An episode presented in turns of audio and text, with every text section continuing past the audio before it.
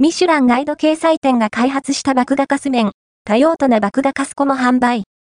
ビールのモルトを活用するブランド誕生。ビール醸造で生まれる副産物、麦芽カスを食材として活用しようと、京都のブルワリーやデザイン会社が麦芽カス再利用プロジェクトをスタートし、麦芽カスブランド6分の1を立ち上げました。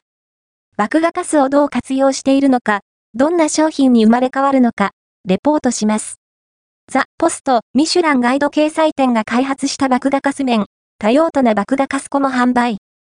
ビールのモルトを活用するブランド誕生。ファースト、アピアード、ON、クラフトビールの総合情報サイト、マイ、クラフト、ビアー、